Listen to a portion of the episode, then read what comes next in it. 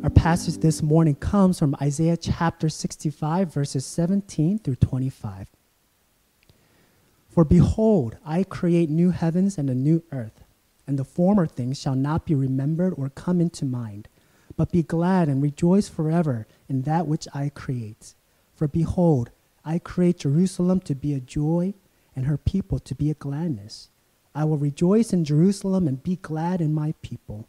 No more shall be heard in it the sound of weeping and the cry of distress.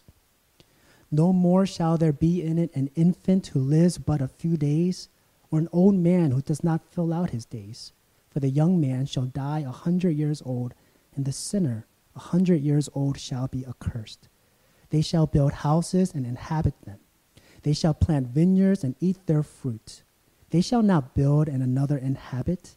They shall not plant and another eat.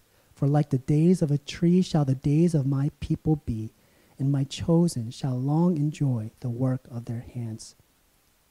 They shall not labor in vain or bear children for calamity, for they shall be the offspring of the blessed of the Lord, and their descendants with them. Before they call, I will answer. While they are yet speaking, I will hear. The wolf and the lamb shall graze together. The lion shall eat straw like the ox, and dust shall be the serpent's food. They shall not hurt or destroy in all my holy mountain, says the Lord. Good morning. My name is Bill Smith. I'm one of the pastors here at Renewal Mainline. And as you might be able to tell, I'm not at CoLab this morning with the rest of the team. Instead, this is one of the rooms in my home. One of the guys on our son's soccer team at school came down with COVID, which he unintentionally passed along to a number of the other guys, one of whom is our son after which we found out after he had already come home and subsequently passed it along to the rest of us. You know, we're just sort of doing our part contributing to herd immunity at this point. All kidding aside, we're doing very well at this point. We're all in various stages of recovering, and we are very, very thankful that it was a mild case. Please don't let that fool you into thinking it's not a big deal. We just heard word this morning from friends of ours whose relatives are having a very difficult case. It's a very dangerous kind of a thing. And so at this point, we're quarantining as a family until we're sure that we are not contagious. And so I'm here, not at CoLab, and will be for several of the next services. Now, I need you to do something right now that's going to be really hard. I need you to take everything that I just said and I want you to put it into a box. And then I want you to close the lid on the box and put the box over on the shelf. If you have to, you can open the box up later this afternoon. But we have much more important things to talk about right now. As a church, we've been studying through the book of Isaiah through the Advent season. We're going to continue that teaching series this morning, although very briefly. The passage that Luke just read talks about the future world that God is going to create. And I want to start by asking why? Why would God tell us about the future? We can't do anything to make it happen. Most of us have too much on our own plates to worry about right now. Why bother telling us about things that are going to happen in the future? And if you ask it that way, you realize actually that was the question for Isaiah's day as well.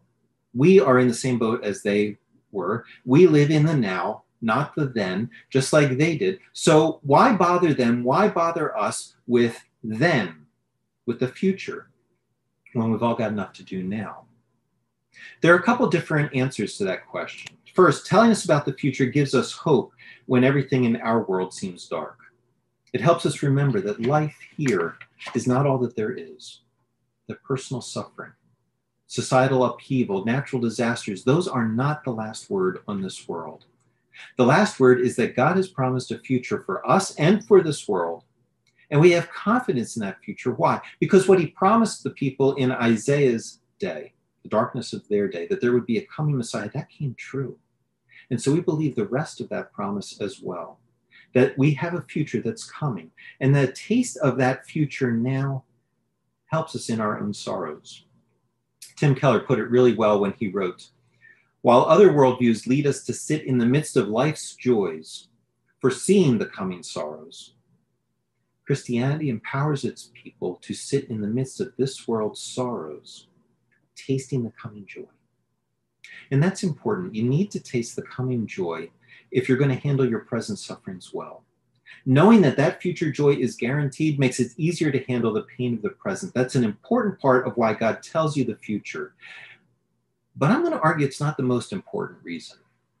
If it was, then God could have ended after verse 17 when he said, For behold, I create new heavens and a new earth, and the former things shall not be remembered or come into mind.